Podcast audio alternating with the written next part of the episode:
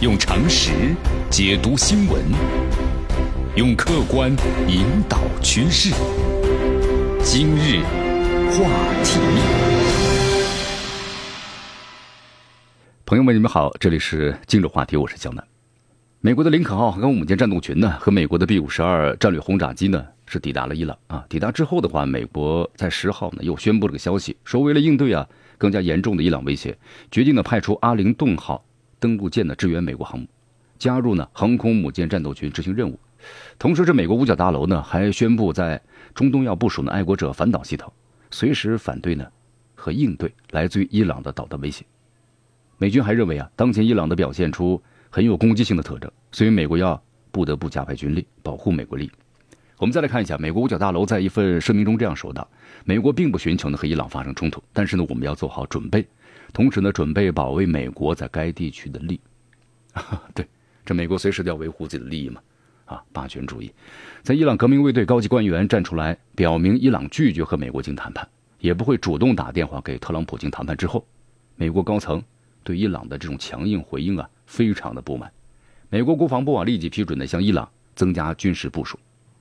他就要表明一个态度呀，我美国绝对要压服你啊，如果这美国和伊朗的局势。像现在这种感受一样，就是继续升级，那么双方爆发军事冲突的可能性就非常高了。这美国五角大楼啊，它是做好两手准备，第一手准备啊，那就开战，对吧？那么第二手准备呢，通过这样的一种呢军事力量的部署，继续的施压。如果啊，咱们来分析一下，这美国和伊朗真的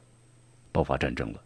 美国和伊朗双方啊，我们说了实力是非常不对等的，这伊朗呢必然要陷入劣势。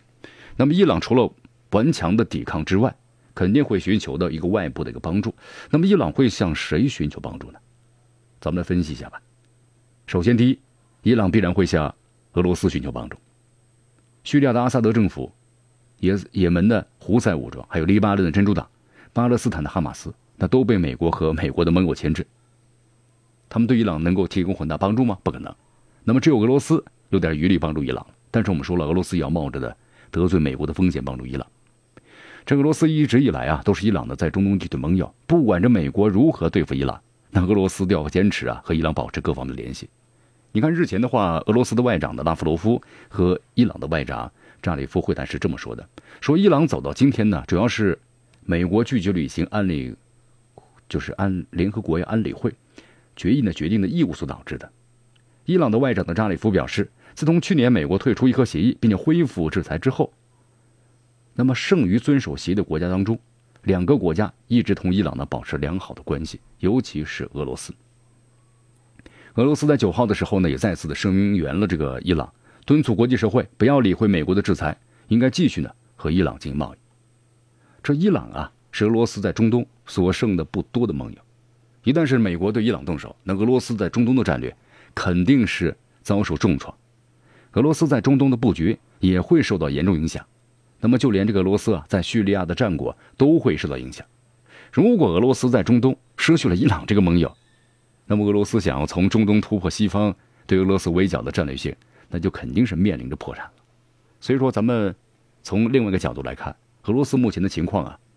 莫斯科不会想和华华盛顿呢爆发直接冲突。那么最大的可能性就是背后军事援助伊朗对抗美国，在国际上啊尽可能的抵消美国对伊朗的施压。那么其次的话，就是伊朗呢，还可能会对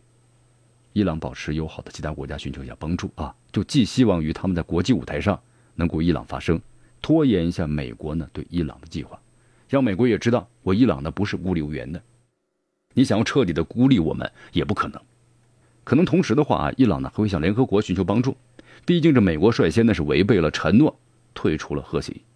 这是违反了联合国的文件的。那么联合国也应该是有义务站在遵守协议的伊朗这边。